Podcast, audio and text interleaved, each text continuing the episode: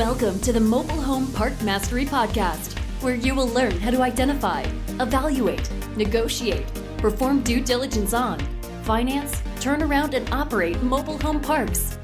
And now, here is your host, the fifth largest mobile home park owner in the United States, Frank Rolfe. Our brains are filled with dates. We remember dates such as birthdays, anniversaries. We remember that Christmas falls on the same day every year. We all also remember the different seasons. We know when Thanksgiving is approaching.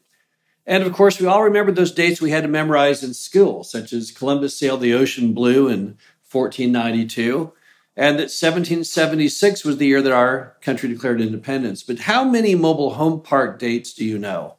How many mobile home park dates are registered in your brain as being important or at least of trivial significance? Well, I thought we'd go over a few of those dates here on the Mobile Home Park Mastery podcast series. So let's start back with 1930. 1930 is famous in mobile home park history because it's the day or the year where the first commercially built trailer called the covered wagon was brought out by a guy named Arthur Sherman. Arthur had this idea of building a assembly line styled trailer but still of high quality. In fact, his marketing brochure set, calls it a modern masterpiece of fine coachwork. So that was 1930. Now we move on to 1942. Why is that date important? Well, because that's when the first double wide ever was delivered to a customer from a company called Schult Homes. So the first single wide or trailer is 1930, the first double wide is 1942. Then we move on to 1946. That was a big year for single wides. It was the introduction of the Spartan Manor model. This was credited by some to be the first true mobile home because it really wasn't meant for pulling around behind a car too much. Uh, this it was a four thousand dollar single wide, which is fifty two thousand dollars in today's money. And bear in mind, back in 1946, that was over 50% of the cost of a stick built home. So that was quite a thing to have happen. Then in 1954, you had The Long, Long Trailer in movie theaters. This is a movie starring Lucy and Ricky of the I Love Lucy show venue, in which he was a Manhattan architect living in a penthouse, which opts to lose and drop the penthouse and instead travel America in a mobile home. So it was the first time Americans saw mobile homes and mobile home parks in a very, very positive light. And then in 1956, you had not one but two big things happen. You had the first 10 foot wide mobile home introduced. So now we're talking the advent of the culture of mobile homes being pulled using a special moving permit behind an actual specialized truck to move them. So by 56, with the 10 foot wide, you could no longer pull that behind your car. And also in 1956, we had the pacemaker model introduced, which was the first ever two story mobile home. Now, it's not truly two story, so don't believe the marketing glitz on that. It's really a story and a half. I know you've seen this. It's a mobile home that if you look at it sideways, it goes straight across the top, has a gigantic hump on the end, typically nearest the street in the mobile home park. Now, if you look at the actual model, if you go in one, what you'll find is the upper portion is the master bedroom. But on the lower portion, there's a, a space, but you can't stand up in it. So it's kind of a little awkward. But people would sit down there, read magazines, and in the brochures, they would actually have cocktail parties down there. Although, obviously, if you can't stand up, it's kind of hard to mingle. Then we had the 1963, and in 63, there was another momentous moment in mobile home park history. That's because Elvis lives in a mobile home park in the movie It Happened at the World's Fair.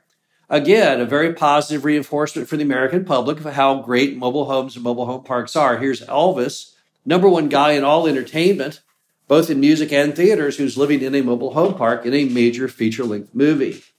1966, you had Jim Clayton opening his first Clayton Homes manufacturing plant and retail store. So, who is Jim Clayton? Jim Clayton is the guy that is the conduit, I guess, to Warren Buffett entering the industry because Warren Buffett bought Clayton Homes back in 2003 through the company he owns called Berkshire Hathaway. Clayton was very, very good for the industry because he was a very, very good showman. Convinced a lot of people that living in a mobile home in a mobile home park was a very positive experience. And also, to me, most importantly, he was apparently the forerunner and the catalyst, the cause, the grain of sand that creates the pearl in Warren Buffett entering the industry. And of course, Warren Buffett's done great things for the industry, both in manufacturing and also in financing. Two years later, in 1968, you have Elvis once again living in a mobile home park in the movie Speedway. It was the last time that Elvis would live in a mobile home park in a movie, but it was a very popular movie and was once again a very favorable depiction of mobile homes and mobile home park living. Then you jump to 1976, just eight years later, and you have HUD taking over the entire mobile home construction part of the industry. What happened is that mobile homes by 1976 were enough being sold, and they've been operating for so long under kind of very loosey circumstances where people were manufacturing these often one at a time in garages and Quonset huts the government felt they needed to step in and make sure these were safe products. They didn't want people living in things that were unsafe, that would burn or fall down. So they decided the only option they had to gain control over this product called the mobile home and the mobile home park was to take over construction supervision. So today, all mobile homes, the engineering has to be approved by HUD, the manufacturing is approved by HUD, and every mobile home wears a proud seal. It's a little metal plate is probably about two by four inches in size, and it's on the back left corner of a single wide, and there's two on a double wide, back left corner on each section. Without that HUD seal, you can't really bring a mobile home into any mobile home park in the US today. So the seal is essential. But equally important is the fact that HUD now really controls all manufacturing. HUD also jumped in in more recent years, even into the installation standards required for the homes. But 76 is when HUD really became active in the industry in a big, big way. Then we jump ahead about 22 years to 1998. And why was that year significant? Well, that was the highest manufacturing unit count ever in mobile home history 372,843 units shipped, which is a huge number. In fact, at that time, it was a huge percentage of all housing starts in the US. Now, here's the next interesting date. If you just go 11 years later to 2009, you have the lowest all time shipping stat 49,789 units shipped. Now, how in the world could you go from 1998, 372,843 down to 49,789? Well, what happened was we had a thing called the mobile home chattel collapse. Very reminiscent of the 2007 Great Recession. What had happened was you had people bringing out a new idea, a 30 year financing of mobile homes with zero down. Now, we all saw this later because in the 2.0 colorized version was, of course, the 2007 Great Recession, brought on by the same gimmick attached to single family homes. But our industry was so clever that we did it about a decade earlier. And so we proved to everyone it doesn't work when you have 30 years zero down dead on a mobile home. But apparently, no one was paying attention because they repeated the same movie not that much later. Now, where are shipments today? If they fell to 49,789 from 372,843, so they fell down not quite 90%, they've never really bounced back. They're still sitting only about twice that. They're sitting a little under 100,000 units today and we're not really sure if they will ever go back to 372, 843. But if you ask someone in the industry what was the best year as far as manufacturing, that date would be 1998. Then you come to the very interesting date of 2018. Now, what happened in 2018? Well, 2018 is the year in which they sold Elvis's own mobile home. You see, Elvis was such a huge fan of the product that he didn't just live in it in movies, he lived in it in real life. Now, it seems kind of odd because he owned this thing called Graceland down there in Memphis, Tennessee. Beautiful home, still open today for tours, made of stone, three story dwelling, giant metal gate, beautiful driveway, but he wasn't really happy there. So, what he did was he decided he wanted to live in a mobile home in a mobile home park, but he couldn't just pull a mobile home into a normal park. That would cause quite the ruckus. So, instead, he built his own small mobile home park out in the woods, a few miles from Graceland. Every unit in the mobile home park was owned by Elvis, and the occupants were all of his friends. So they would often go out to the mobile home park and hang out and not live at Graceland, electing to go there for a little more relaxed, back to nature experience.